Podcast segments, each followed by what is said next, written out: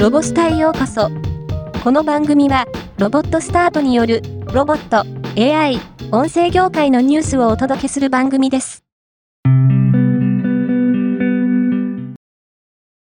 京浜急行電鉄株式会社は、2月にリニューアルした京急アクセラレータープログラムにおけるスタートアップ企業との事業競争第1弾として、新シズモ株式会社とブロックチェーン技術を活用した京急ミュージアム会館4周年記念デジタルアーカイブ NFT コレクションを3月1日から発売します。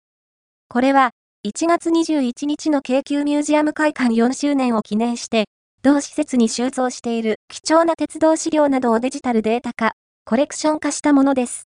なお、同商品は2022年度から取り組むグループ内アイデア公募制度一流から生まれたアイデアが事業化された2例目となっています。NEC は、整理されず不規則に配置された物品に対し、精密なハンドリング作業が可能なロボット AI 技術を開発しました。今回開発した技術により、物品や障害物に隠れている領域やロボットの動作結果を予測することで、従来は人手で行っていたハンドリング作業をロボットで代替することが可能となり、生産性の向上や働き方改革に貢献するとしています。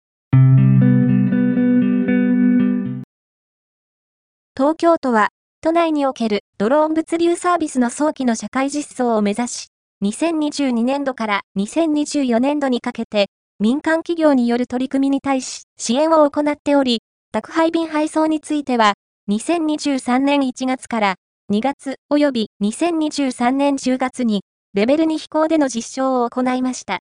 この度、山間地域の生活利便性向上に向けて、2023年12月に新設されたドローンレベル3.5飛行による宅配便配送の実証を実施することを明らかにしました。なお、2024年度はレベル4飛行の実証を予定しており、2025年以降の社会実装を目指します。自動車部品製造企業である産経工業株式会社は、ユニバーサルロボットの共同ロボット UR10E を2月に導入しました。同社の過去の産業用ロボット導入経験では、システムインテグレータなしにはシステム構築が難しく、かつ、大規模なスペースが必要になることが課題でしたが、同ロボットは、プログラミングが容易で、自社内でシステム構築が可能であると判断し、組み立て工程の自動化に着手しました。今回の導入により作業サイクルが一定化され、従来の作業時間のばらつきが解消されたことで、人による作業が半減し、精進化が達成されました。今後は、2ラインを2台の共同ロボットと1名の作業者で運用し、さらなる生産性向上を目指す予定です。AI は技術提携先であり、自動車を含むコネクテッドモビリティの世界へ独自のソリューションを提供し、感動的なユーザー体験を創出するグローバルリーダーである Cerence、Inc、Cerence が提供する超小型音声認識エンジン、 Input、AI、Lite、オーディオ信号処理技術、オーディオ、AI、ライトの提供を開始すると発表した。今回のニュースは以上です。